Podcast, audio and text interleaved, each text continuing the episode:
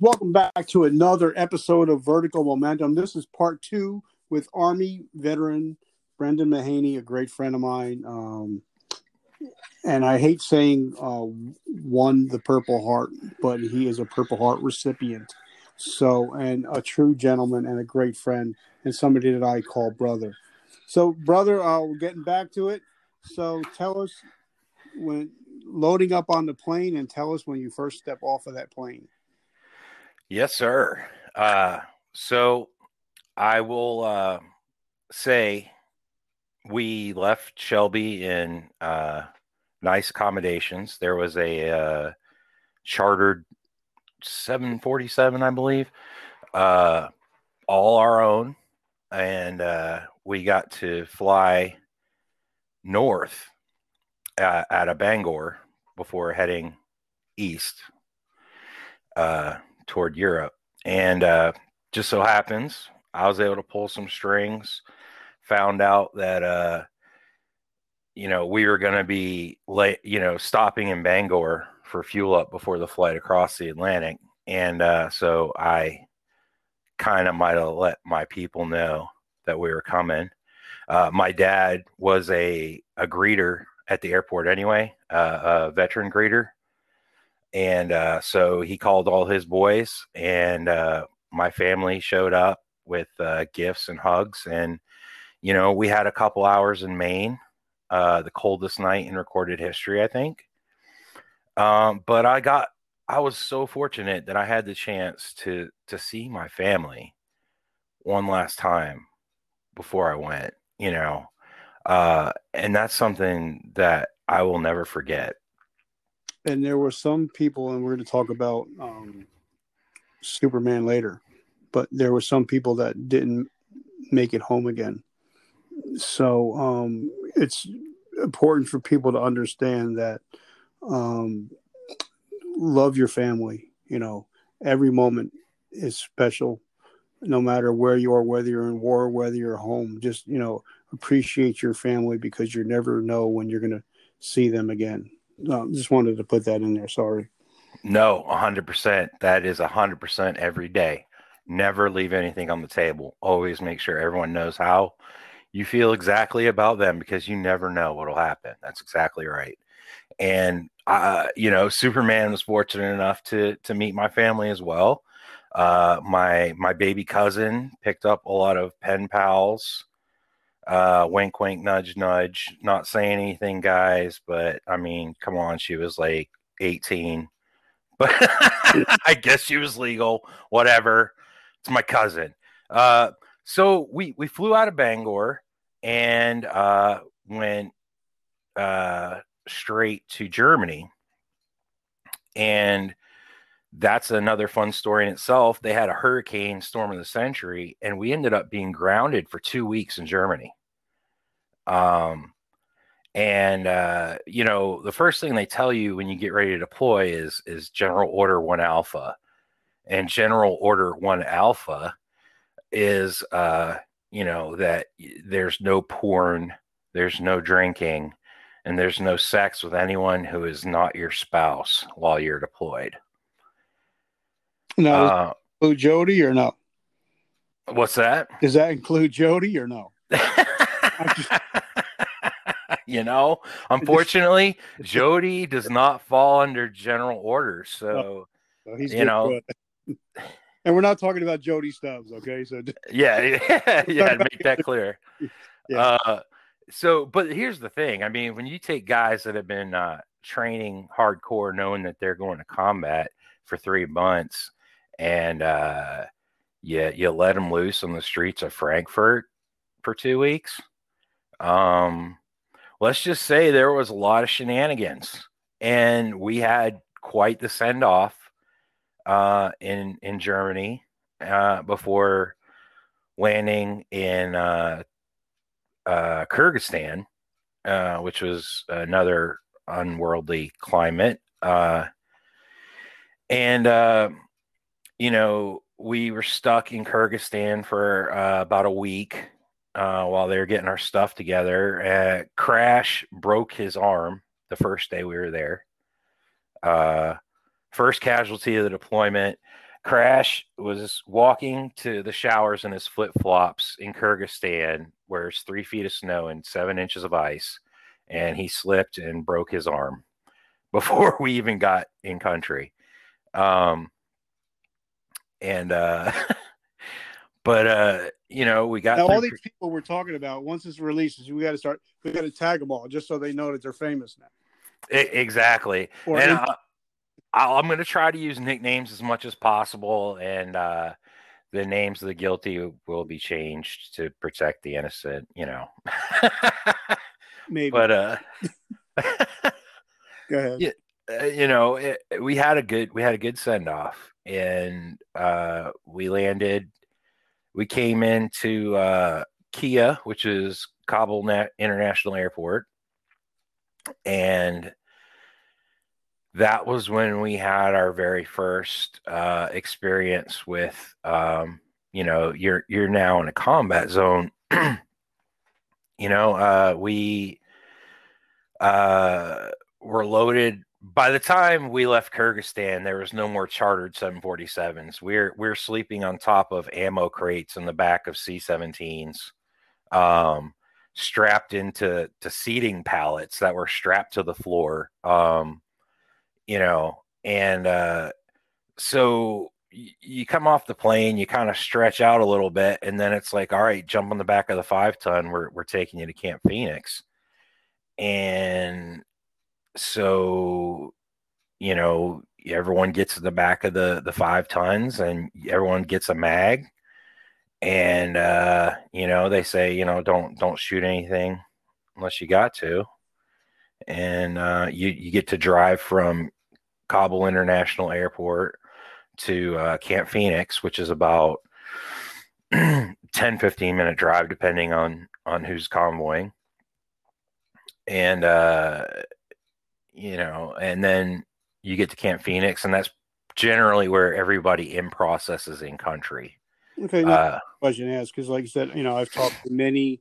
Now I've had over 250 episodes and I've talked to many um, people that have been in combat, and they said it's always the ones that are all hua hua to get in combat are the ones that always freeze up first.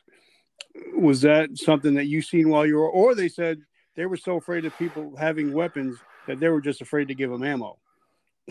Did you uh, feel that way at all about you know? Ever see anybody like that where you're like they're all hua, and then all of a sudden, all right, they they're the first one to freeze up? It, yeah, most definitely. Um, you know, we had a, a, young man with us. We called him T.O., uh, you know, because he was just a hard charger. Uh, he was a little Terrell Owens, you know, he, he was going to get it. And, um, you know, he was a saw gunner. And, uh, you know, he was he was pretty pretty damn hua and until we made that first truck ride and he actually got to look out the back flap and uh, see what where we were. And I think that drained all the hua right out of him. Uh, I, our first patrol, um, the they do the call to prayer, you know, five times a day. It's broadcast over speakers throughout villages, and uh, he was standing underneath one of the speakers uh, on our first patrol when they started the call to prayer and he completely uh, freaked out and jumped into a, a mud puddle. Uh, and uh, shortly after that, we had to take away his bolt. Okay. Uh, but yeah, I mean, it, there's some people now that you know, like I've talked to um, one gentleman. You know, he's had 13 deployments, and it was always the person that you didn't think had that intestinal fortitude that actually steps out and becomes the uncalled, you know, quote unquote leader in in the squad. Now, you notice that also? Uh, most definitely. Um, you know, uh, I, you know, without tooting my own horn, uh, I would like to consider myself in that category. Um, you know, during the train up, I handled our RTO uh, job mostly. Uh, that's a radio telephone operator. Uh, that's the guy who has the radio who's communicating with headquarters to let everybody know what's going on. Um, you know, uh, as you mentioned, I was uh, rather handy with a 50 cal. Um, I was also one of the two designated marksmen out of our platoon. Um, so uh, I was issued a ACOG four power uh, combat optic, uh, which uh, let me make a very clear distinction right here. I, I was not a sniper. Never been to sniper school. I was a designated marksman. um, and uh, you know, in that role just entailed, you know, uh, there's times when you need somebody that has an optic that's capable of, you know, reaching out and touching somebody with con- with controlled, accurate fire. Um, and I was lucky enough to be that guy. And uh, also because I had the ACOG, I didn't have a close quarter optic for my M4 and so I also volunteered to carry the shotgun, the breaching shotgun. Um, and so uh, I also walked point uh, every single patrol uh, that we ever did. And so you were the Swiss Army knife of Afghanistan. Uh, kind of, yeah, but you know, it's because like I said before, you know, I, I, it wasn't just I, I was Johnny on the spot. You know, I'd spent my entire life training for this. You know, I, I made sure. You know, you very well know in tanks you have to cross train. You know, the the the driver has to be able to do the tank commander's job because the tank commander might get hit, and that private might become the new platoon sergeant. You yeah. know, and so as to be a success in the military, you really need to be able to operate a minimum of two levels above yourself.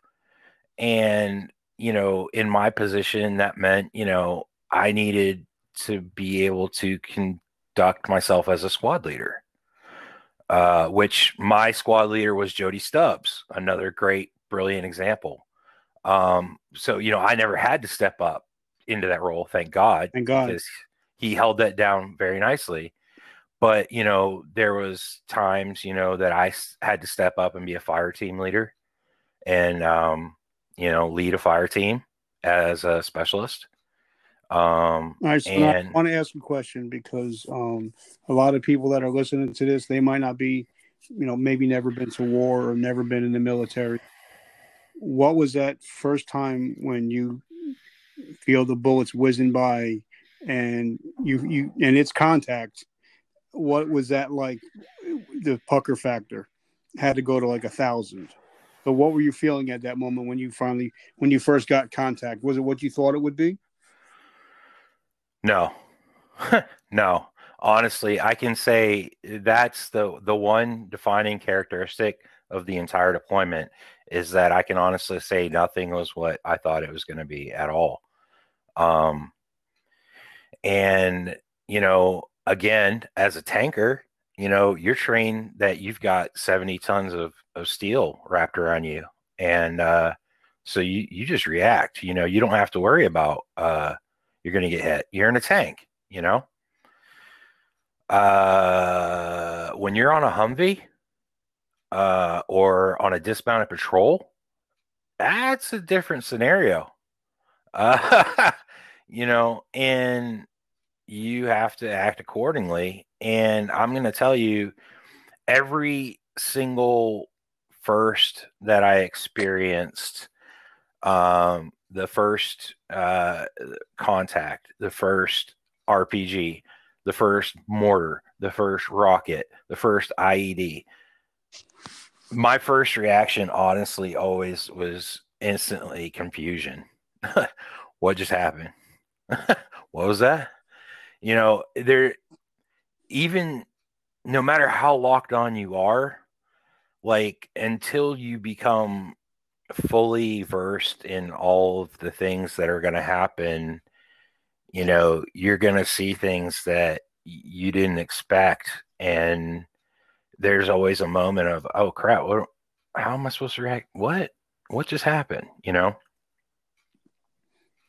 Uh, because you know I've talked to, like I said, you know I've talked to plenty of now Navy SEALs, Navy SEAL commanders, um, you know the guys that were in Mogadishu, and they said things actually sometimes, not everybody, but it actually slowed down for some of them instead of speeding up. What was your um, reaction? Was it a slowdown where everything went kind of went in slow motion, or was it just like, oh shit, and all hell broke loose? Oh no, it was definitely slow motion. Um, definitely. And again, that was another first. And once you learn how to control that, that is the most powerful tool. That adrenaline dump can be the the difference uh, in how something turns out because your reactions are quicker and when you know what to do it's just instant it's muscle memory and so you know a good troop is going to do what's required of them without thinking because that's what you're trained to do. Um however um you know the first time i got shot at uh i didn't even realize i was getting shot at. Um we were just driving through town and somebody on a rooftop somewhere just started popping off an AK in our general direction. And, you know, there's shit zipping by and it, it was more like disbelief. Uh, like what what the hell is going on? But then instantly followed by that adrenaline dump and everything slowed down. And in that those moments, you can really put a lot of things together amazingly quickly. Uh, uh, you know, I the first time I experienced that uh, in a controlled way, um, I was reacting to a threat to our convoy, and uh, I was engaging the target with my uh, sidearm my nine millimeter. It was a it was a crowd crowded environment, and I was worried about you know target penetration, my backdrop, you know all the things that you're supposed to think of. It's amazing how like time slows down to the point where you you can think of these things in seconds. You know, you see what's going on. You see, okay, if I open up the 50, there's 100 people behind him. Like, so you instantly know, like, okay, I've got to go to a small arm and then it's like well they they only respect pistols um, so i'll i'll try to scare them with my pistol and escalate the force shout show shove shoot. And when it came down to that moment of shoot i ended up uh, doing a controlled pair while my humvee was going over a speed bump.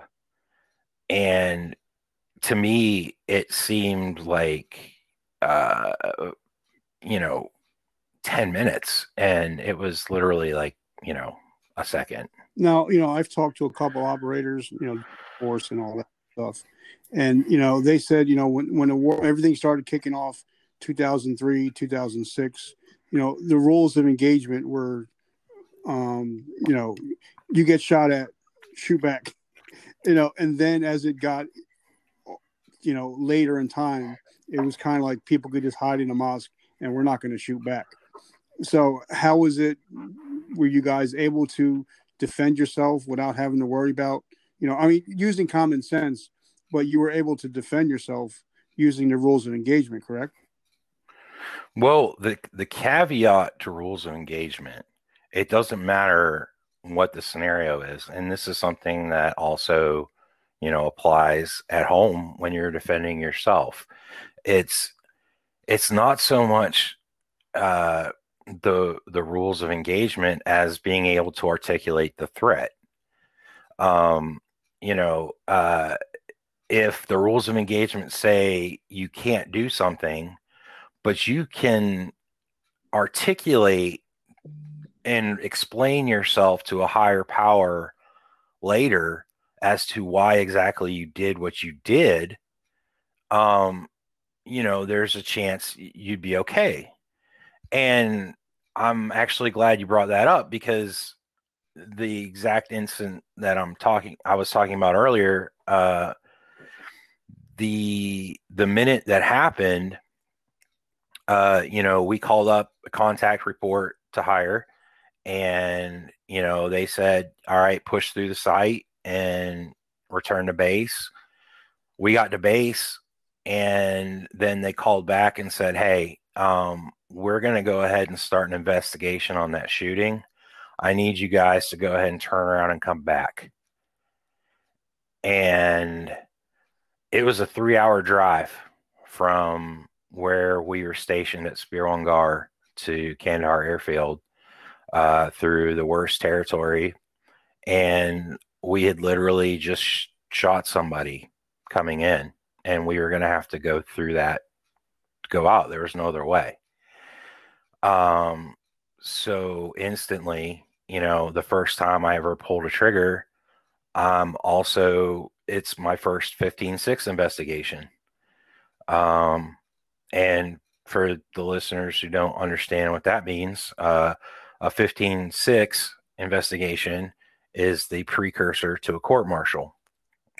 It is the fact finding segment of the court martial where they collect facts on the incident and they decide whether they're going to push for pressing charges or say, no, everything's kosher and let you go about your day. And so I just pulled the trigger for the first time, made it through the incident, got back to base, got the word, nope, you got to come back. And so we had to turn around and drive through that same area. So instantly, you know, I'm definitely a little nervous about that, but we got back to the bait uh, to Kandahar Airfield without a problem. And um, I then had to go relinquish my firearm and uh, sit down with a lieutenant and tell him everything that happened. And then I had to speak to a captain and tell him everything that happened. And then I had to speak to a major and tell him everything that happened. And then I was told to go sit in a room and wait. And, you know, uh, at that moment, all I could think of was all the soldiers uh, up to that point that had been prosecuted for for firing in in combat, and I'm in a room all by myself, and uh, I all I can think is that I'm going to be one of them. Uh, this is why I asked that because you know I I interviewed a gentleman. His name, his name was Clint Clint Lorance and he was actually put in jail for over six years and then finally pardoned by Trump just because of something that happened during wartime. And a lot of times, the people that he served with had to make that decision you know, do I shoot back or am I going to be prosecuted for this? So, you know, I just wanted to get your uh, opinion on it, you know, because people don't realize this, you know, like stuff we're talking about. This is the real stuff you know it's not the whole you know you, you you, everybody grabs their you know their saw puts gets puts all their ammo around it and goes around like rambo no you know this is the hmm. real stuff that happens and sometimes you have to make afterwards you have to you know figure out do i take the shot? You know like this like uh, chris kyle you know do you take the shot? Because if you don't if you do take the shot and you're wrong you're going to jail. So that's right. you know, and i'm sure that had to um, weigh heavy on a lot of people's minds when they were over there. Well, exactly that, and and to that exact point, um, you know, in 2007, while we were there, uh, while we were still in Kabul, uh, there was that brand new Marine recon unit that had just been made specifically for Afghanistan, and uh, they they flew into country, and they were in the same area of operations that we were at the time. And one day they were driving through a town and uh, i i can't speak to what actually happened but you know the charges were that they basically uh, somebody somebody heard a shot and so everybody opened fire both sides of the road and they just did a drive by through the entire town. And they were that was their first mission of this brandly brand new brand new newly minted unit of elite troops and on their first mission they committed a war crime and were all hauled up for investigation. And we were there for that and not for the incident. Uh, you know we were in that area of operations while it occurred. And you know not only that but uh, a few months later, there's a gunner on a Humvee, and uh, you know he let somebody get on top of the truck, and he didn't know if he should shoot or not, and he detonated the the individual detonated a vest and killed everybody in the truck because he hesitated. So you constantly have those two things going back and forth in your mind. You know, uh, can I articulate this so that I don't go to jail? And, you know, can I defend myself? Um, oh, by the way, I just got in touch with uh, to uh, Sergeant Major Cheatham let him know that he's being talked on a worldwide podcast. So I just let him know. Very nice. Yeah. Uh, so tell us, bring us to the day of 30 October 2007. I know, you know, for guys that are listening to this, um, me, you know, me and Brendan, we were we were ride or die buddies. You know, we were always there. Um, we were always next to each other, even in our vehicles. And uh, that day that he got hit, um, we we heard back in the rear um, that he got hit, and it was something. And it's something that had you know affected me, you know, over tw- for twenty years now. That you know, it should have been me instead of him, and um, and it really got me into a deep dark depression until you know somebody told me that you know it's it it was a God thing. So, but I just wanted to you know say you know that I love you, brother, and um, I'm, I'm, glad that you know that you're that you're okay and that we're talking about this today. Because I think more people are going to be touched by this than anything else, and especially you know for the people that we did lose, I want to mention their names because you know they're such special people, the them and the families. So that's why I wanted to really talk about this and and what you know um, what we deal with when we get home uh, so please talk about what happened on that day. And I, and I know it's going to be hard, and I apologize. But if I don't ask the questions, um, that people are not going to get the real answers. And that's fine. That's I agree hundred percent. And you know, I'm I'm ready to to share you know what happened. But I think importantly, there's a little bit of backstory that we do need to lead up to, and I'll keep it as brief as possible but uh, 2007, while we were there, that is the year that there we experienced the Taliban resurgence in Afghanistan. Um, 2006, um, 2007, um, special forces had pretty much done an outstanding job of pacifying the entire country. And at that point, that's when they decided that they were going to free up the uh, special forces because, as masters of unconventional warfare, their job is to work with the army and local forces and train them how to be an army. Uh, but if they're training the locals how to be an army, that means they're not out there looking for high value targets and doing the things that really need to get done uh, that you don't hear about in the background. And so, uh, 2007, uh, there, uh, there's a book out there about, uh, it's called The Lions of Kandahar. Um, it's about the special, the largest special operations campaign in the history of the United States Army.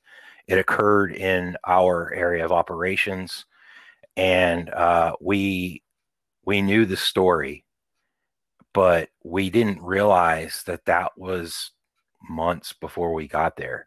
We thought this was like 2002, 2003. We thought, oh, this was years ago. No, we didn't know three months before we got to Spir that it was the home of the largest special operations uh, battle in, in history. And when they decided to free up the special forces to do their job, we were going to take over the job of training. And specifically, our job uh, was to train the police. And so we were just so everybody who uh, might have not heard the first episode, uh, we were tankers who were then deployed as infantry uh, and then played the SECFOR role uh, in, in Kabul, just like we did at Fort Jackson, until it was they decided, well, you were going to go train the police because why not have tanker infantry train the police? Um, that makes sense. Um, but we took the job. That was our job. That was our mission. So we took it, and that's what we did. But uh, that particular time frame, the Taliban was coming back looking for payback. They they got their butts kicked by the good guys, and they wanted some some payback. And so there was a huge resurgence. And two weeks prior to uh, October 30th, um, things really had started ramping up. And we also lost Sergeant Philpott uh, in, on a convoy operation. And a few days later, my very best good friend in the whole world, Luis Romano, uh, took an AK round to the face. And so we were not having a good time of it. Um, we were, you know, a lot of people won't realize, you know, like when we lost Sergeant Philpott, and I say we because, you know, even though I wasn't there, you know, I, that we all felt that loss. What is it like for the the people, you know, in his platoon and squad? What is that feeling like, knowing that you know one second your buddy's there and then the next he's not? What does that do for your for your um you know not for I don't want to say morale, but you know just your your attitude? Because I'm sure there's there's grief and there's anger. There must be like a, a lot of different emotions. Almost definitely. I mean, it affects you on on all the levels. There is grief, there is anger, and there's motivation, and um, the entire esprit de corps um, is disrupted um, when you lose somebody, um, especially when you're talking about a National Guard unit. That's somebody. That's not just somebody you're serving with. That's somebody from your community that's somebody that that you used to see at home, you know, at the gas station, um, or at school or whatever. Um, so it's it I you know, I almost say like in a way it's almost deeper than losing somebody from active duty because you know on active duty you don't you don't spend as much time with people as you do in the guard. In the guard, you could spend 20 years with the same group of guys. That doesn't happen active duty. You know, you get promoted, you get moved. So when you lose anyone, it is deeply it deeply affects the entire unit. And when it's somebody that was considered outstanding troop, it it hits that much harder like I said, you know, because some people that are listening to this, you know, they don't know, you know, that's why I wanted you to come on because, you know, sometimes if, you know, you talk to somebody you don't really know, but, you know, like me and you, we know each other, you know, you know, we've done, you know, I mean, we've lived out of the same spit can and the same, you know, just, you know, yeah.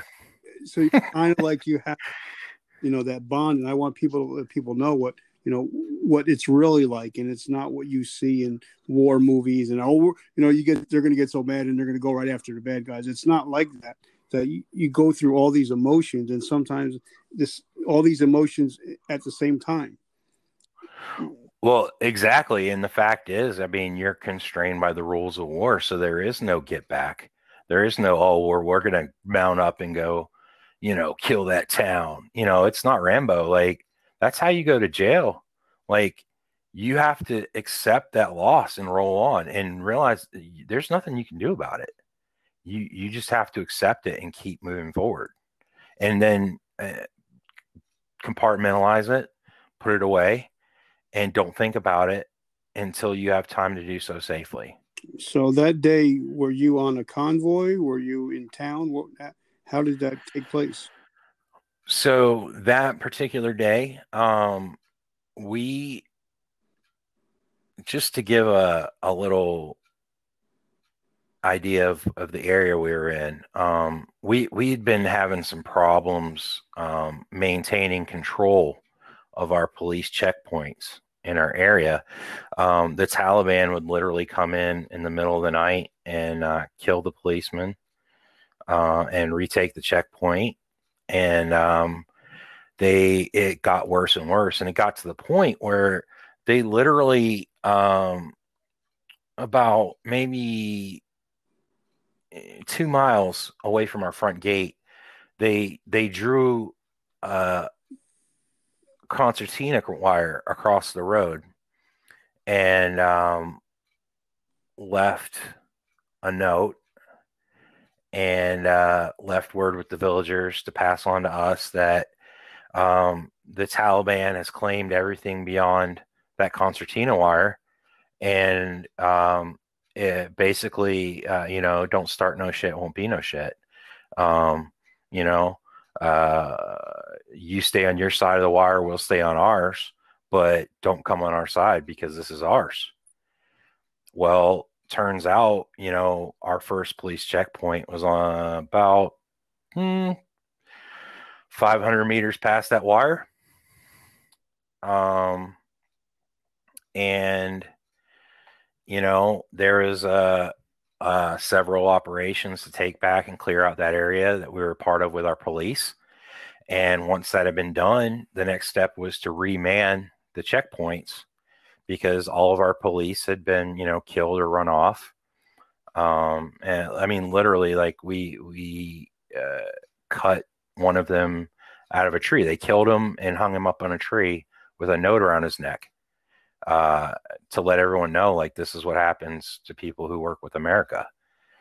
And um, you know, so we're having to take a fresh batch of police to police substation one so that we can uh, replenish um, the troops there because the night before we had dropped some troops off but the canadians called us uh, a couple hours later to let us know that we had to come pick up our kids because we didn't leave enough blankets. And uh, so they started drawing down on each other with their AKs uh, and fighting over blankets. And so the Canadians disarmed them and locked them up in a Connex. And they said, You need to come pick up your kids and bring some more. Oh, unbelievable. this, hey, every day. That's, that's, that was life every day. Um, and so we said, you know, Roger that, no problem. Uh, we know, we know. We're sorry. We'll be there tomorrow. And, you know, we called the police chief and we told him, like, look, we, we need some more bodies out there. And, um, you know, we're sick of this crap. And you guys are going to start working. You know, you guys are going to start walking out front. You guys are going to start clearing buildings you guys are going to start having to work. We're not going to do your job for you anymore. Um, our job is not to fight, and that's that was the craziest thing about it. We're combat troops in a non-combat role in a non-American battle space. We were living on a Canadian fire base, and so you know, and we're forced to work with these guys that that come to work high every day.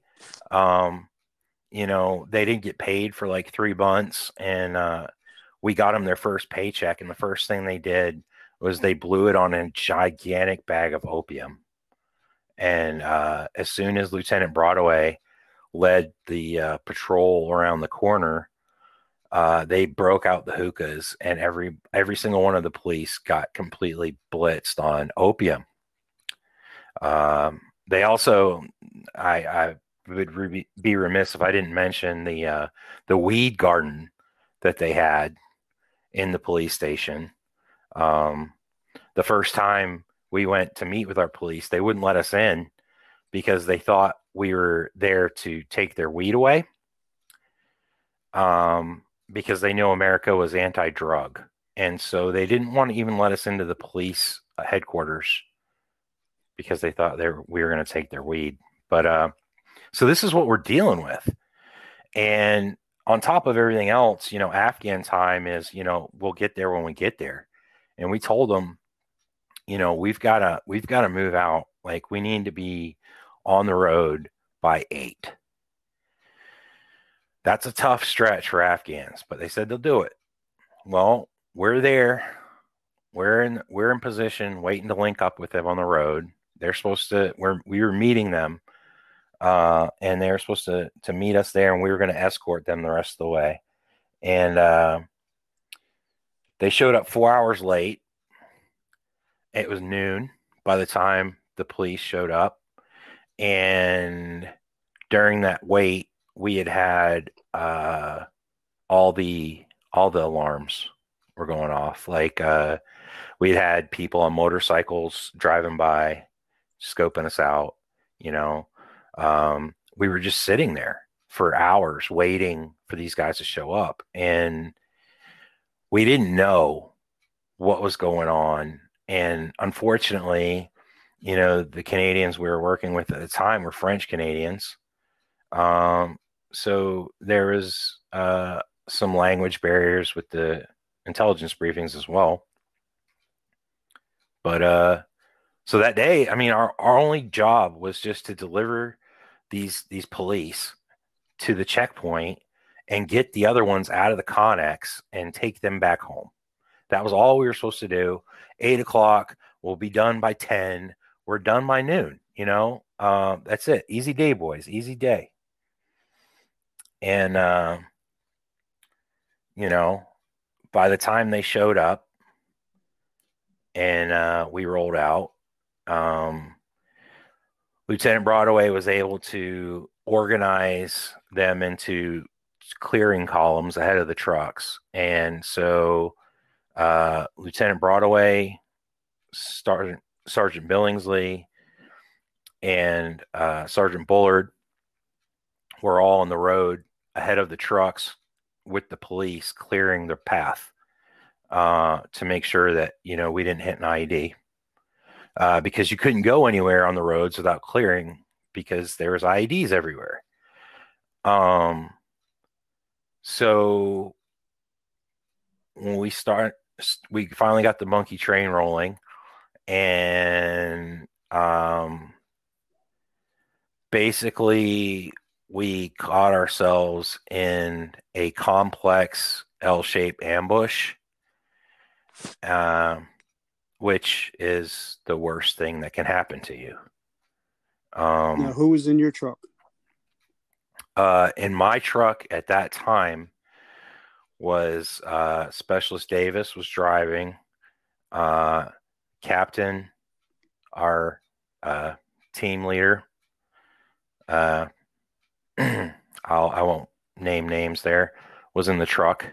Uh, he refused to get out of the truck and clear the route with Lieutenant Broadway. He said Broadway was being foolish and wasting time, and uh, he needed to get back in the truck because we had a timeline that was blown. And uh, Broadway told him, you know, well, we'll get there when we get there. We're going to clear the road. So Broadway took the only dismounts we had left, which were himself, Billingsley, and Bullard. And as he did every single mission, he led the way. Now, did did an IED go off, or did you guys just start getting shot at? Well, um, that they initiated the ambush with an IED, um, and that's where that's what I mean when I say a complex ambush. Um, they they were getting smarter, and they knew, you know, up to that point, their tactics were pretty much just to use anti-personnel mines to um, disrupt movement um, or disable vehicles, but it was pretty much a one and done. They would something would blow up and that was it. Um, but starting that day uh, was a new tactic, which was uh, as soon as the ID goes off, open up with every single thing they had. Um, so the first thing that uh, alerted anyone to danger was a massive explosion uh, in front of the first truck, uh, in between the truck and the dismounts on the road, and uh, and they immediately opened up with small arms and light machine guns. Um, and they even brought out uh, RPGs, mortars, and recoilless rifles. Um, they literally hit us with every single thing they had. Um, what we didn't know at the time was that they had been baiting the Canadian QRF all morning and they trying to draw the Canadians out because the Canadians had tanks. So they were they were set up with a complex ambush prepared to engage four Canadian Leopard 2 tanks. And instead, they got three American Humvees. So, turkey shoot. So, you were way out, way outgunned, way outmanned. Now, when you seen um, Sergeant Bullard go down, were you hit at this point or was that afterwards? Well, uh, basically, what happened, uh, you know, our training was when something detonated, push through. Um, so the IED detonated. All the all the dismounts jumped into a ditch on the right side of the road. There's a deep culvert on the right hand side of the road. Uh, they jumped in for cover. Uh, the first Humvee pushed through the explosion site and um, kind of got out got out of the kill box. And our third Humvee backed up behind another wall and got itself out of the kill box. Unfortunately, I was in the middle Humvee and I was trapped immediately in the middle of the kill box. Um, so uh, at the time when Bullard was hit, I was very busy engaging targets uh, with my crew serve weapons. At the time, um, I had used my prior welding knowledge skills to weld up some new weapon mounts for the trucks and some some fancy little gadgets. So I had a a 50 cal uh, was my primary weapon system, and I had a M249 saw as a secondary, and I also had my M4 and my M9, and uh, I had two 25 millimeter ammo cans on either side of my turret to hold extra boxes of 50 ammo as my uh, ready ammo boxes. Uh, so uh, I was I was very busy. Um, the minute uh, the enemy realized that the first truck wasn't disabled and that we weren't trapped, um, that's when they brought their RPGs to bear on the first truck. Um, at that time, uh, Sergeant Bullard followed his training, had gotten out of the ditch, and was using the hood of the Humvee as cover, using the engine block as as uh, cover, and returning fire over the hood. And uh, so when they brought the RPG to bear to, on the first truck to try to trap us in that spot, um, it actually skipped across the hood and uh, and hit Bullard. Now, I, now you got a um, a citation for actually going to help Sergeant Bullard under fire, correct? Well, I I didn't actually go to help him. Basically, what had happened was uh, shrapnel from the RPG that hit Bullard flew back and hit the gunner on the lead truck and knocked him out and took him out of the fight.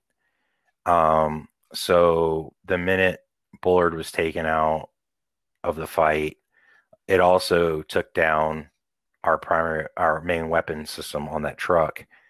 And the third truck was not in a position to uh, return um, good suppression fire. So I manned my turret, and in spite of my ammo being shot and catching fire and uh, being shot four times, uh, being knocked out for about uh, five ten minutes, I got back up and continued to uh, lay suppression fire down uh, because at that point I couldn't hear anymore. I was I was completely deaf, and uh, all I could see was uh, somebody was laying beside the ditch, and there was nobody in the first truck, and so I thought uh, that the gunner had been blown out of the truck.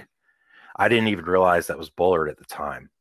Um, I thought it was our lead gunner, and then realizing that I was the only crew serve weapon capable of uh, providing cover, I just went into overdrive and uh, made sure that I kept the suppression going so that they could recover the body and uh, that we could get back in the trucks and get out of there. So then you guys DD Mound, you got went got back to base. Uh, well, actually, we had to continue to the checkpoint. Uh, and at that point, uh, we called in the contact, and um, that was when we figured out one of the main things that had gone wrong. Our our commander had forgot to turn off the jamming equipment in our truck that was designed to jam radio control IEDs.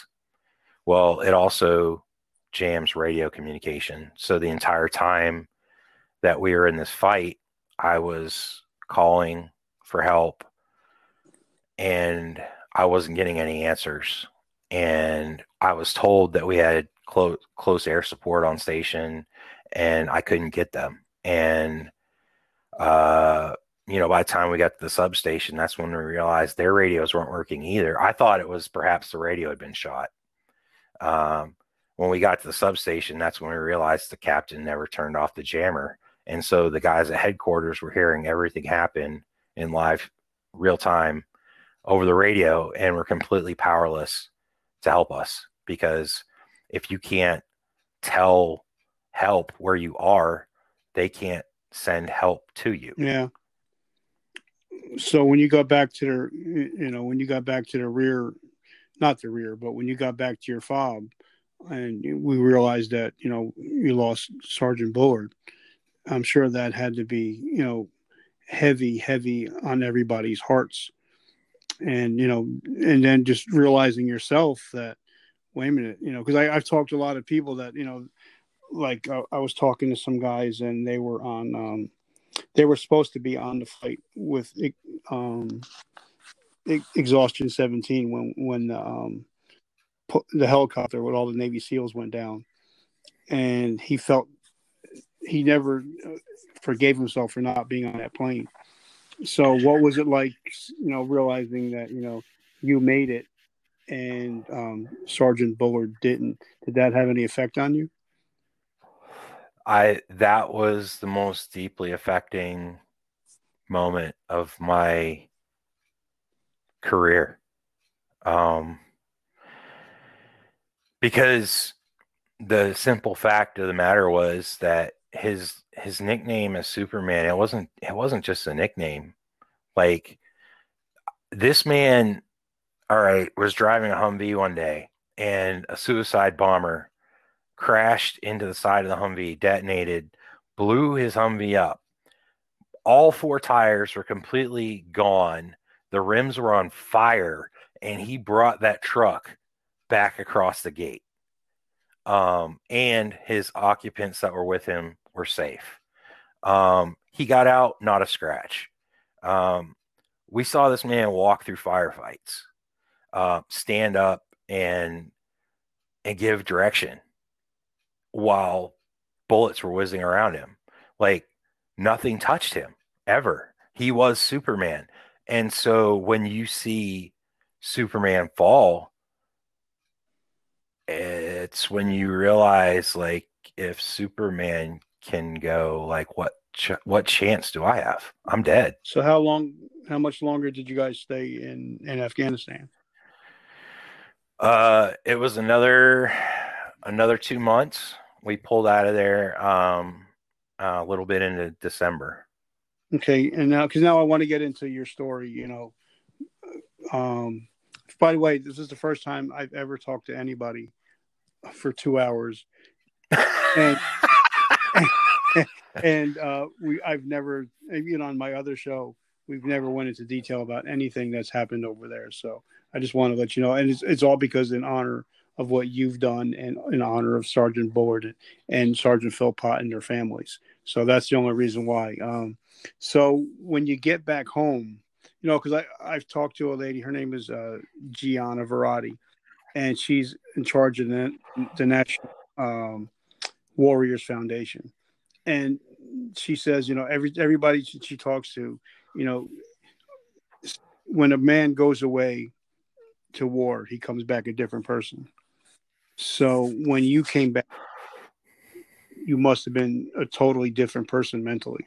What was that like coming back and then having to reintegrate back into the National Guard system and the regular system? You know, because I've talked to a lot of people and, you know, and they get stressed out. They're driving because of traffic.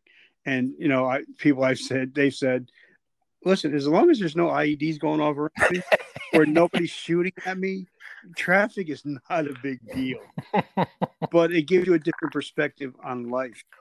So, what was it like reintegration back into the National Guard system and also uh, as a, as a trying to get back into a, a, regular job and trying to be a regular person again? Wow. Um, please tell me you have another hour. Like, well, we got, we got, I think this goes, I can allow, allow me to go like another 53 minutes. So, okay, good. Cause I'm going to tell you, this is, this is where you really need to strap in. um, this is where things get interesting. And, uh, to, to start off with, yes, I was a very different person when I came back. You know, as I mentioned, uh, I had just, you know, made peace with my past and found myself one with the world just prior to going to combat. I I went in there with uh, rosy colored uh, John Lennon glasses on. I I tried to learn the language. I did learn a good bit of the language. Um, you know, I I tried to be the best ambassador for the U.S. that that we could be, um, because ultimately, you know, that's the real mission, hearts and minds, right? Um, but then when you get into a series of situations where, you know, let's say October 30th, um, you realize that there's true evil on this planet.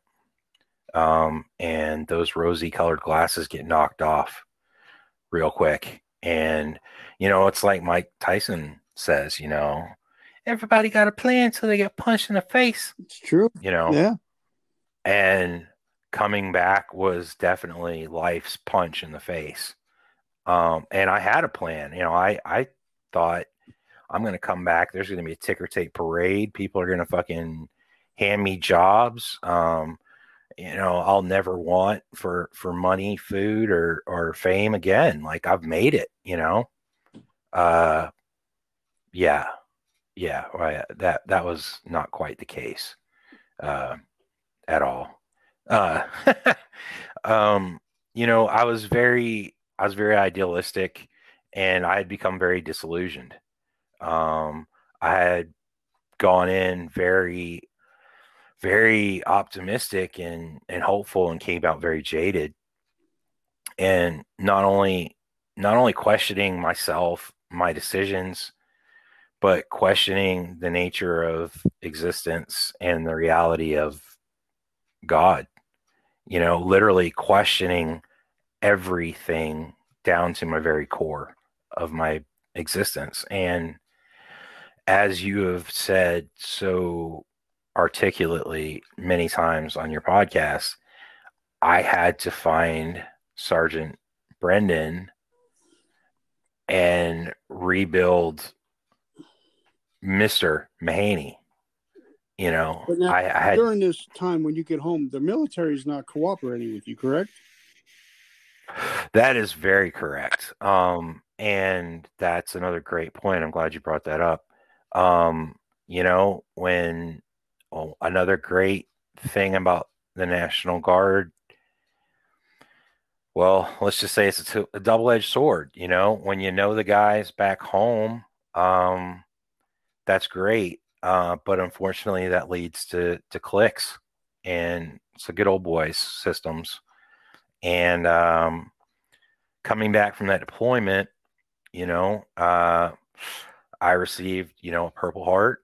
I got an Army Commendation Medal with a, a V device for Valor uh, you know, I had been through the wringer and everybody knew it. And at first, when I first returned, there was a distance because I think people saw that thousand yard stare and they didn't know what to do. You know, um, they just knew I was different. Um, it's it's basically like uh, when a fighting dog becomes blooded. You know, uh, you, can't put him back on the chain. You, you, once you let him off, and he's he's been blooded. You know, that's that's all that dog's going to do. And um, that was my mindset. And you know, um, now I got a question because you know I'm thinking, like I said, I've never been in that situation, so I don't have any idea. Um, like and like you said, you know, it's all it's a God thing. Um, but you know, you got back, you're in the shit. You know, you've you've been through firefights, you've been through RPGs, and now you're sitting in the drill hall and they want you to do sergeant time, and you're like, "Fucking sergeant time? Are you serious? This is the stuff on now." You must have sometimes just had to really just look around "This is bullshit." You know, this is I don't get it. You know, because you you all of a sudden you're super high speed and you're you're in the shit, and now you're talking about doing sergeant's time. I'm sure that had to affect you one way or another. Oh, definitely. Um, and you know, another thing that uh, occurred shortly after I returned, uh, I got my stripes. Um, you know, I was promoted to E5 sergeant, and you know, on top of everything else, you know, I was now also saddled with the responsibility of uh, other people. And I, like you, um, I followed your example. I followed Sergeant Cheatham's example. I followed Broadway's example, Grenier's example. I followed the great examples that I had around me and made damn sure that my troops were always squared away they're always taken care of. They're never abused, and they knew their shit. And um, you know, so when we would have uh, you know commander's time or whatever, uh, my tank crew, uh, we'd bust out the the Ranger handbook, and it's like, okay, guys, um, you know, we're, we're gonna uh, let's set up a complex ambush, you know, or all right, guys, we're gonna work on stopping uh, sucking chest wound you know, um, I would make stuff up to fill the time because as an NCO, after everything I'd been through and realizing like, you know, we going to get slotted for another deployment, I had to get these kids ready. Like that, I had to. That was my job. So, what and, the disconnect between you and leadership to eventually getting thrown out? what happened mm. what i mean you don't have to go into details and with who but what mm. happened what was the disconnect um i am so glad you asked that question basically uh, this is it, it, boils down to another scenario that you would only find in the National Guard. Um, uh, we were we finished our combat deployment, which meant we were on the rotation to pick up another one, and there was a uh, mission coming up to go train the Kuwaitis in Kuwait, and I guess there was a Kosovo mission slotted and then there's going to be another uh, Afghan deployment after that. You know, that's how the schedule worked. You know, you do a, a combat deployment, and then you know a training deployment, and then a peacekeeping deployment, and then back to another combat deployment again. Um, at least in the guard, you know, that's how they tried to work it.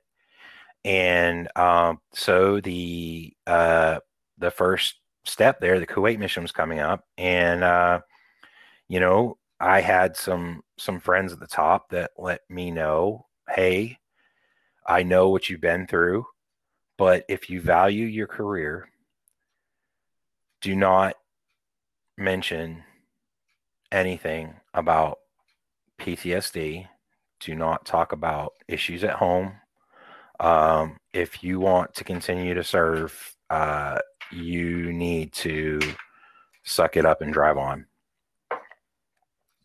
And well, uh, you know, I was not that guy. And I had already put in a claim with the VA for PTSD. Um, I had I was seeking treatment at the time. Um, and I was doing everything that, you know, I thought you were supposed to do. Uh, you come home, you demob, and they say, here's these resources. If you have a problem, make a call. You know, uh, if you need assistance, we're here to help you. Um, if you, you know, you're having problems with your thoughts or can't sleep, you know, here we're here for you. But it really turned out, you know, everybody who reached out for those resources ended up getting flags on their uh on their um, folders on their files and uh, basically branded sick, lame, and lazy.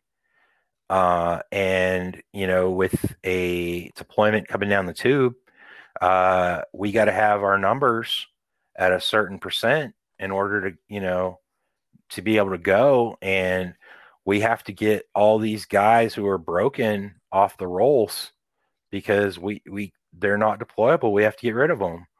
And you know, unfortunately, another big problem, you know, it reared its head, which is just like in 2003 when you have National Guard people playing Army, uh, they don't know what they're doing. And I was supposed to be medically discharged, uh, but you know, they really had never had to do anything like that before, and it was hard and I'm sure you know it, it, gave them a fit to figure out how to get the packet together. So to make life easier for everybody, uh, they just went ahead and uh, gave me a general discharge. So and hold on, hold on, hold on, hold on a second, because now I'm getting aggravated. You know, because like I said, I I actually had to sit through the the whole warrior transition unit. So they gave you a Purple Heart recipient with valor a general discharge for going to the places that they gave you the sources to go to. Exactly. Exactly. Um, and not just me. I, I want to make that very clear. That's why I was I'm most glad that you brought this up because I'm not the only one this happened to. Um, you know, there I, I'm not going to mention names, but there were other people who sought help, and every single person who sought help was syst- systematically removed from the roll. And in my case, um, the way they went about doing it was sending me a memorandum in the mail saying that uh, I had just been enrolled in the medical board process. My medical retirement was pending.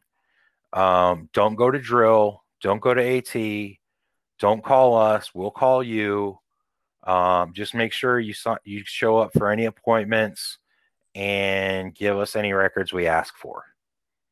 uh, fuck you for your service. Have a nice day. And I apologize for the language, but that was the tone.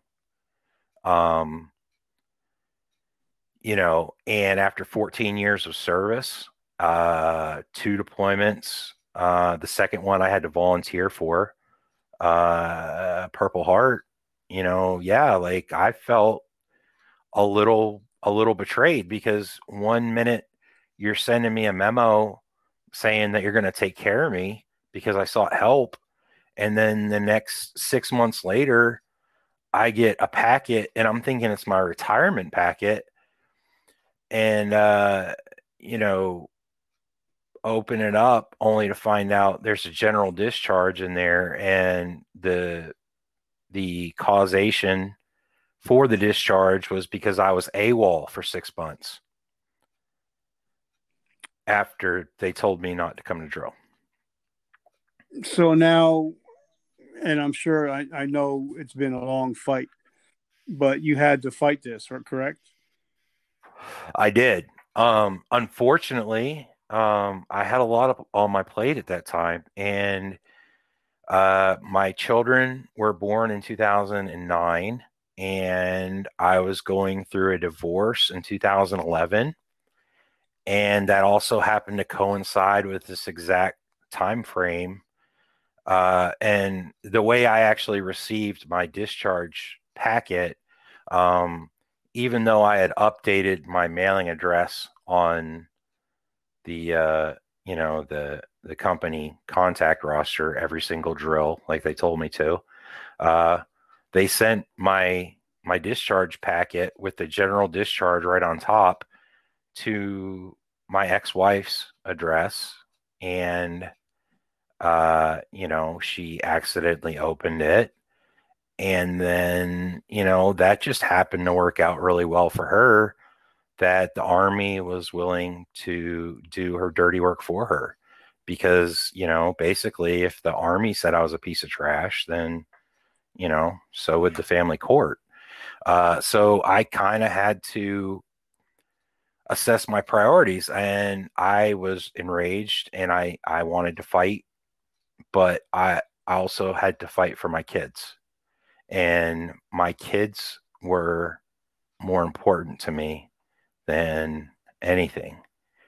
And so that was the first step was getting through a divorce that took over 2 years and $50,000 um and uh, you know i'm working at a pizza joint trying to make ends meet and uh, my buddy louis romano just shows up and happens to walk in hey buddy how are you doing uh, how's the retired life treating you you know and that's when i told him what had happened and he said you're kidding me and i said no and he said do you still have the paperwork? And I said, Of course. You know, they train you keep everything. Mm. And so, you know, I showed him the memo saying stay home and I showed him the packet saying you were AWOL. And that's when things took off. He the first call he made was uh, Lieutenant Broadway, and the two of them met with the uh, AG and brought it to his attention that uh, they were aware that he was up for reelection in a couple months. And it would not look very good if there was a news story out that uh, there was an illegal discharge under his command right before an election. So, luckily, we were able to apply the proper motivation to get the process rolling again. And how long did it take for you to finally get everything squared away? It was another three years. Um, I had to, they had to bring me back into the army. Um, they had, I had to go through all the, the PDHRA, the post deployment health risk assessment mm-hmm. stuff. All again, I had to go through the dental, the psych, all that stuff. I had to go through all that again. Um, they gave me an ID card and they said, okay, well, you're back in until you're retired. So uh, there you go. We held up our end of the of the deal. Uh, see you later. and that's when the uh, South Carolina Army National Guard, uh, as a organization, kind of uh, washed its hands of me, and uh, you know that's when it was my brothers who took care of me and helped me get through that period. So wait a minute, they they put you back in, right? Yes. And now you're back in. And where did you have to go for drills and stuff? Well, you know that's that's the the best part. Um, you know, I got another uh, do not drill memorandum, and I kind of had a flashback there. Um, but basically, that was the it was the, the same rules. You know, uh, don't don't show up to drill. Uh, just show up if we make you an appointment, and make sure you have your your medical records available if we need them. But was this one legit? oh, this one was legit. Finally, and the the the best part about it was, um, due to I would say probably the dynamic pressure that was applied to the powers that be. Uh, they made sure that they handed it off to the active duty to handle because my wounds were sustained on active duty and my disabilities occurred while I was on active duty. And it was the active duty's job to take care of me. Uh, basically, what they should have done in, you know, 2008. Now, did they medically retire you? Do you get a pension and all that? Um, I was uh, finally medically retired August 15th of uh, 2015. And uh, the unfortunate thing is, um, if you do not have 20 years of service, you're not allowed to draw your VA disability and your retirement at the same time. Uh, unfortunately, you know, I had 14 years of service, which when you added it up to active duty time was a total of five years, nine months, and 30 days or whatever of active duty time.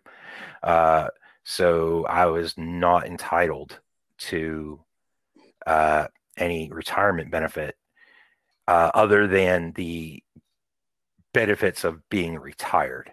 Um, now, I will say, uh, because I was gone through the active duty process, I was assigned a um, Army uh, transition assistance uh, coordinator, and she made sure that uh, I was getting everything I needed, and she let me know that um, due to the fact that there are so many veterans in the same position as me that uh, might have only served uh, three years and were wounded and discharged due to combat.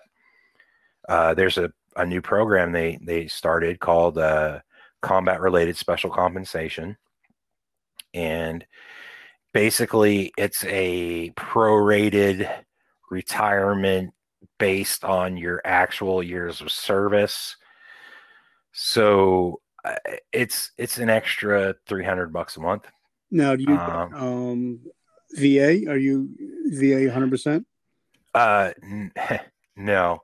Um I do I do have a current rating of 90. Um we are still fighting that battle as well. Um and uh so I do I do draw my uh 90% disability and I get my combat related special compensation on top of that. So, uh, but the problem that you run into there is that, you know, you're talking um, about $2,300 a month. And uh, if you have kids, um, that's not a lot. Yeah.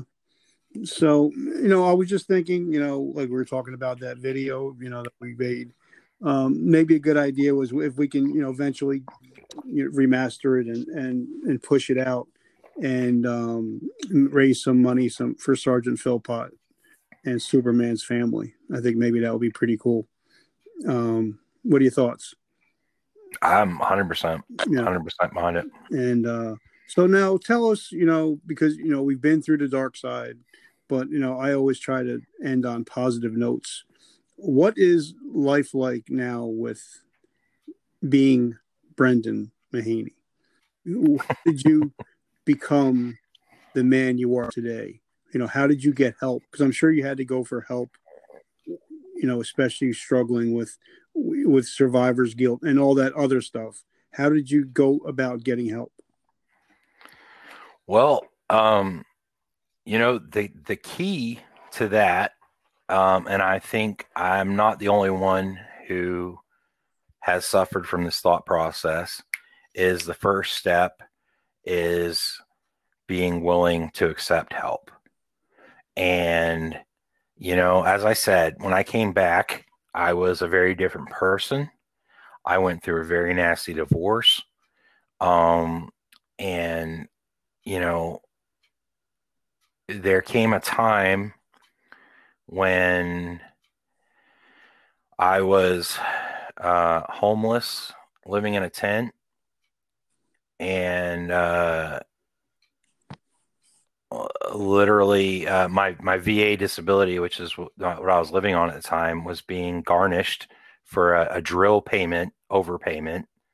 Uh, and at the time, I was I was only had uh, about three hundred to one hundred and eighty dollars a month to live on, and uh, I said, you know, the situation's untenable. Um, I'm I'm in a bad spot, and I, I don't know what to do. And at the time, I felt very alone.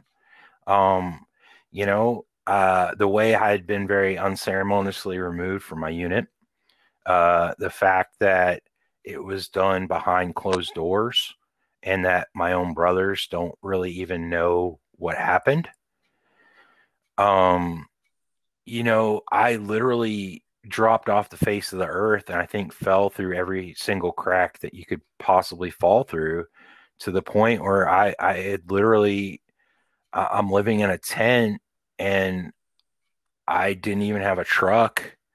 And, uh, you know, but that's where it began. That is honestly where it began because my decision to go into the woods was not uh it was not a one that I took lightly. It was a measured and calculated plan. Uh, you know, I realized I was in a spot where um, I, I didn't have a direction. I didn't have money. I didn't have a credit score. Um, well, I did, but you know, it was not very good. Um, I I didn't have much of a foundation. I had all the tools and I had the pieces, but I hadn't put that together into a solid foundation yet. And my plan was, you know, the one thing the army trained me to do is to live and survive. And I'm going to strip myself of uh, all the trappings and get away from everything and figure my stuff out. Because what I was doing was not working and I was going down a very bad path and I didn't even know where I was going. Um, so how long were so, you in the woods? How long were you homeless in a tent? Uh, a little over nine months. Um, and this was also during the uh, the retirement process. Um, you know, uh, and because you know, I took a very hard inventory of what was going on, and I realized, you know, I have negative cash flow. Um, I've got horrible credit. Um, you know, uh, things aren't working. I, I need to make some changes, but I can't do that where I'm at now. I'm in a bad spot. I'm in a bad environment. I'm in a bad place. I need to remove myself from that. And, you know, when I come out of the woods, I'll be a better person on the other side. and that's that's what I did. So, I now talk to me the day because I'm picturing in my mind, you know, because I'm the kind of guy whenever I talk to somebody it's like playing a movie in in in my mind. So tell me, because I, I have a thought. What was it like walking out of that um, the woods the, for the last time and seeing daylight? What was that moment like? Um, to be honest, at the time, I didn't even appreciate it for what it was. Um, but I was so focused, I was so ready, and I was motivated. And that was the most important thing for me. You know, it's funny because I never even thought about it until you just said something. But I think that's why somebody, some great guy, called me the veteran Joe Rogan, and I've and I've been called the veteran Oprah because sometimes I just try to ask questions that are, are going to be pertainable for people to listen and be like, you know what? If he got through it and he made it, I can make it. I just want to give people hope, you know? That's that's exactly it. And I mean, you know, looking back now, today, at this moment, at that moment, I realized that was the first step in in the rest of my life. I I had figured some things out. I had gathered my tools and all these pieces of crumbled foundation that kept getting knocked down and cobbled something together. And I had a plan and it was time to execute. And looking back now, I mean, you know, damn, I'm I'm really proud of myself actually. you know, um that was the day. That was the first day of my rest of my life right then. So now what is life like now in in, in Brendan's life? Tell me about all the good things cuz I know you're you're an amazing father. You have beautiful children. Um, you have a career that you're going on. And I started following you on LinkedIn too, so just cuz I'm creeping. Um, but, but uh, you know, tell us about the great things that are happening in your life now. Well, I'm going to say this. It all started the day that I stopped being too proud to ask for help.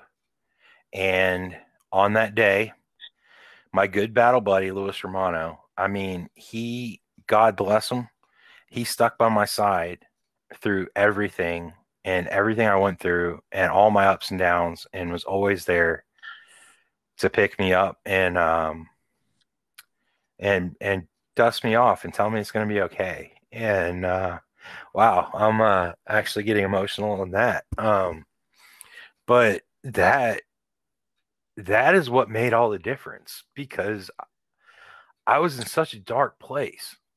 Um but I knew there was no way that I was going to let life beat me. I was not going to let life take me out. And I was going to be there for my kids.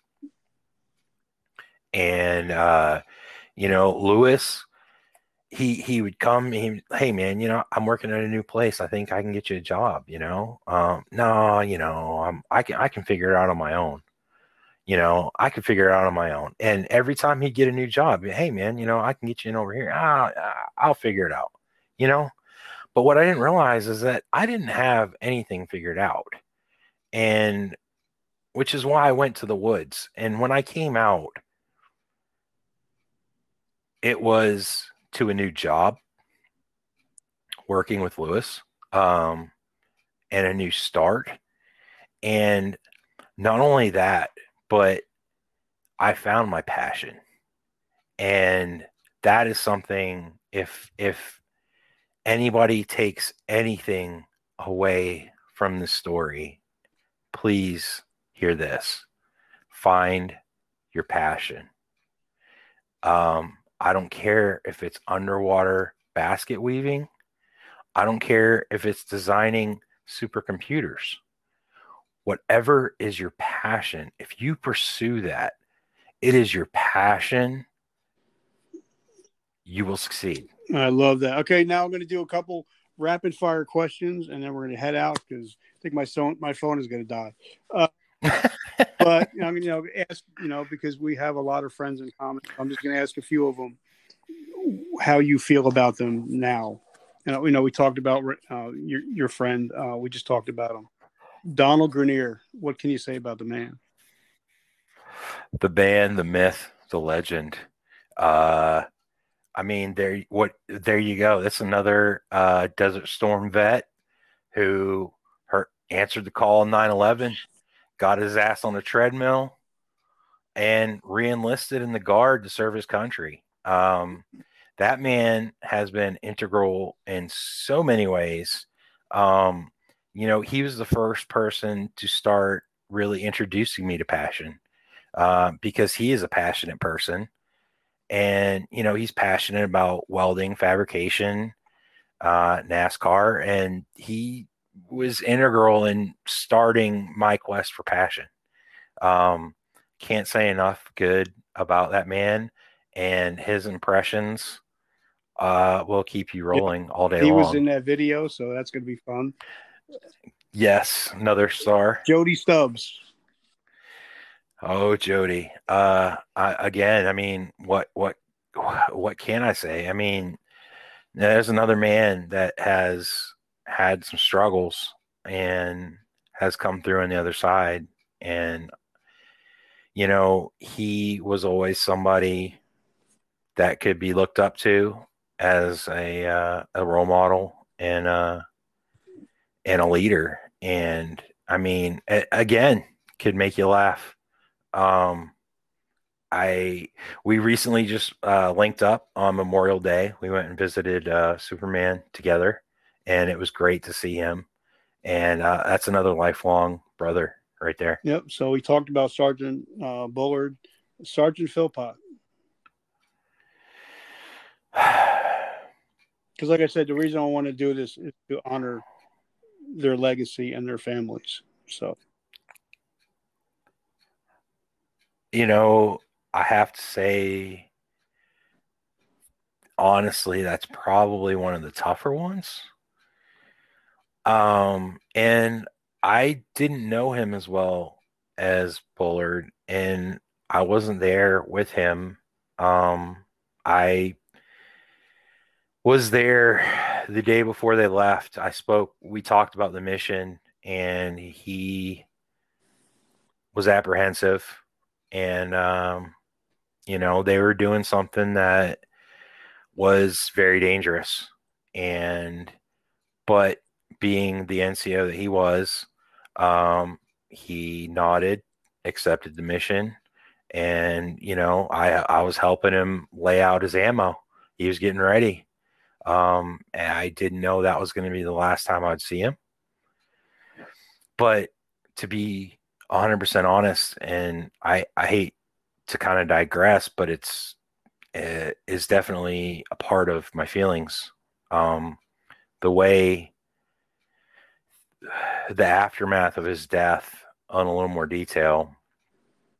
Um, you know, when somebody passes in combat, the first thing that happens is there's supposed to be, you know, a communications blackout, and um, to prevent people from notifying the family before they are officially notified by the military. Um, and I think his scenario was one where the good old boy system uh, went askew. Um, after his passing, uh, people immediately got on the phone, let people know what what happened. Uh, the next of kin ended up being notified before um, the official notification. And to top it off, uh, from what I hear, she was at work wow. when it happened. Wow. And to be a thousand, you know, 3,000 miles away and to hear something like that just happen, you know, you already lost your brother. And now to hear that happen to his family, um, that was, a, uh, I'm still mad about that. Yeah. That still bothers me. And it also bothers me because it tied into what happened with Bullard. Uh, because in order to prevent that from happening again, rather, what they decided to do was um, have the ramp ceremony immediately that night the day of the event um, to try to get him home before the the news got home, uh, which ended up being a side mission in itself. But we almost missed the ramp ceremony for our team leader because of how things were handled with with uh with Otis. And you know and uh one of the guys that really and I said it earlier and you know I want to get your opinion you know uh Sergeant Shepard you know Robert um when I was at my lowest and nobody wanted me on his tank he took me under his wing him and um Tater and I've been in touch with Tater. uh, him and Dale kind of took me under their wing, and um, even though I was a game Gamecocks fan, break, break my horns about you know Clemson, and when I lost him, it, it really uh, destroyed me. What were your thoughts on Robert Shepard?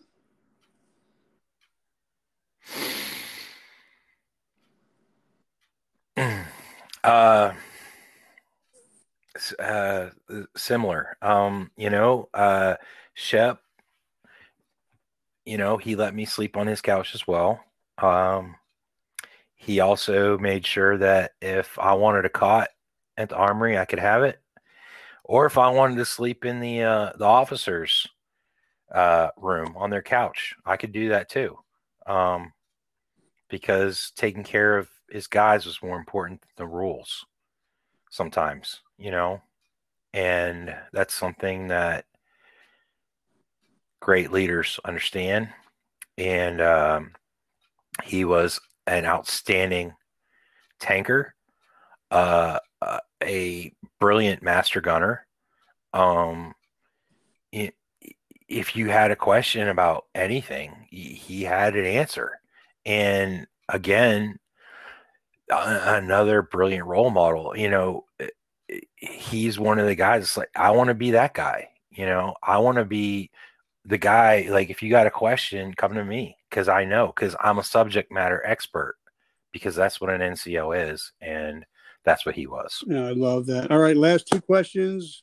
Um, you don't have anything to sell, and obviously, um, but we're gonna, like I said, we're gonna get together, remaster the, that that uh, DVD put it up for sale so we can raise money so we just can you know because anything i ever do in life is always to give back.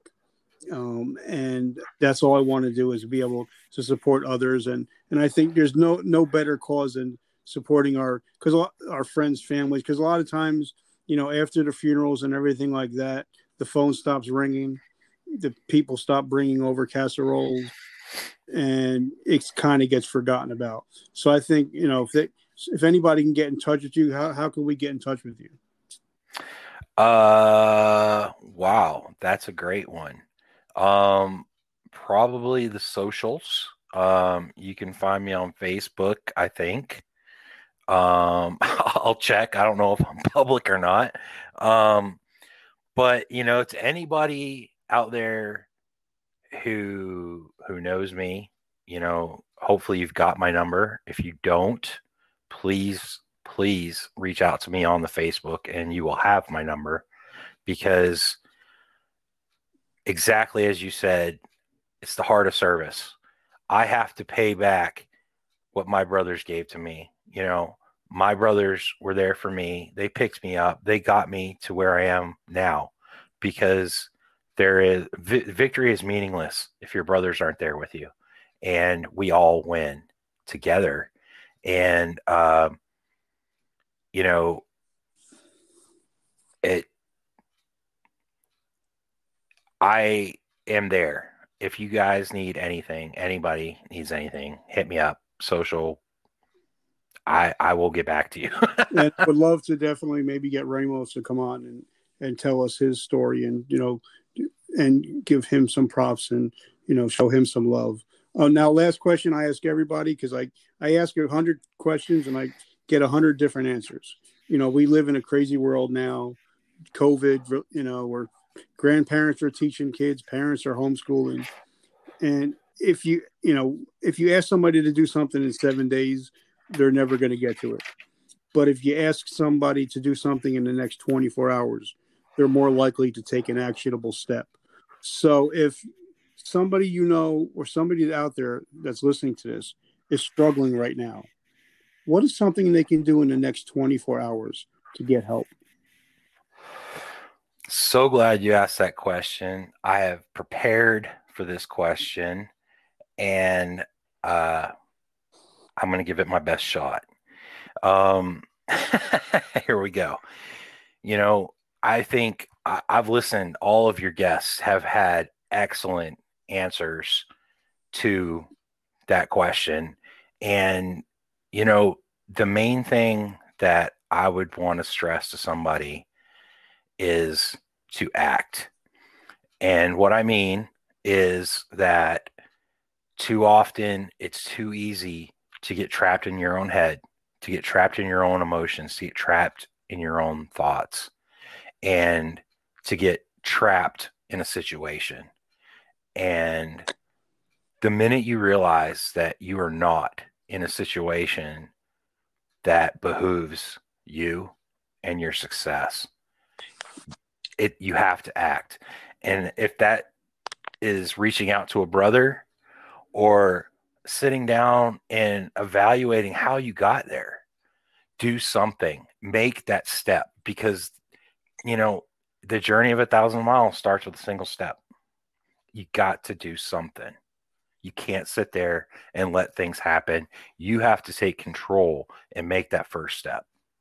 Wow, I love that, brother. Thank you so much. Um, I'm sorry I took up so much of your time today. You know, always. I just think your story just needs to be told, and we're going to put it out in a three part series, which will go out in three different weeks, so people can get get it like a TV series. Um, and I just want to say thank you for always being there for me, always being a battle. Um, I just remember all the time just sitting around watching stupid, playing stupid video games, listening to horrible music, and uh, you know, I just want to say, you know, thank you for your friendship, and uh, I hope our relationship lasts for for generations. Always, always, brother. I'm always here for you. If I can make one plug very quickly, sure. This is you guys. It, this is for you. This is not me, but I I promise that you know I was going to discuss what what I went through and what worked and uh, what worked for me. But uh, I was recently contacted by one of our brothers, uh, Sergeant Jeremy Reyes, and he let me know about a program that worked for him. And I contacted them and spoke with them for a little bit today before coming on the show. And uh, I want to put this out there. Um, there's a program, and it is called. Um, so sorry, I had it pulled up a second ago. Um, okay. The program is called Path Warrior Path for Combat Vets. It is um, a camp in Georgia. And to quote Sergeant Reyes, uh, you know, uh, let me uh, let me flip over to make sure I get this perfectly correct. All right. It's not kumbaya by the fire. It's tools for growth. Uh, the main thing that they push, the message that they want everyone to know is that PTSD, post traumatic stress disorder, equals PTG, which is post traumatic growth. Um, clinical side of the house thinks that 30% from the bottom is the success rate. They have a non clinical approach. Um, they believe vets aren't broken. We just need training. And um, it's, they have uh, set up similar to a military and training environment, but nicer, uh, founded by Ken Falke. And they want to encourage veterans to be curious, try new things, be present, and teach you how to get back up. And they do want to clarify that they are not an emergency resource. Uh, you know, not for uh, if you're having a severe crisis, but something to give you tools to help you t- unpack what you've been through And Reyes told me uh, that this program saved his life. It's one week. It's in Georgia. Uh, Zac Brown's personal chef cooks for you, and uh, they put out a lot of good tools. And uh, the contact I have there is uh, Brent, and his number is area code 706 490 5387. And again, that's the uh, Warrior Path. And, you know, because that's what you do is letting people know what's out there to get help. And if they can help you, please contact them. They got slots open now, and it's a great resource. It's free. Yep. So what I'm going to ask you to do is when we, we get off, just send me the link and I'll put it in the show notes. Yes, sir. And guys, if you got anything out of this three part series, please leave a comment on on Apple just so let people know that you know we're doing what we're supposed to do and helping provide hope for others. Bro, I want to say thank you for everything. I just love you so much. Thank you so much for having me. Thank you so much for giving me a platform. Uh, I mean, I'm I'm standing on the shoulders of giants here, talking to uh, a living legend in the making, and I could not be any happier to be right here doing what we're doing and helping people. That is great. All right, brother. Well, God bless and thank you. Start working on that DVD. I think we should be able to raise some money for those families. Let's get it done. I love you, brother.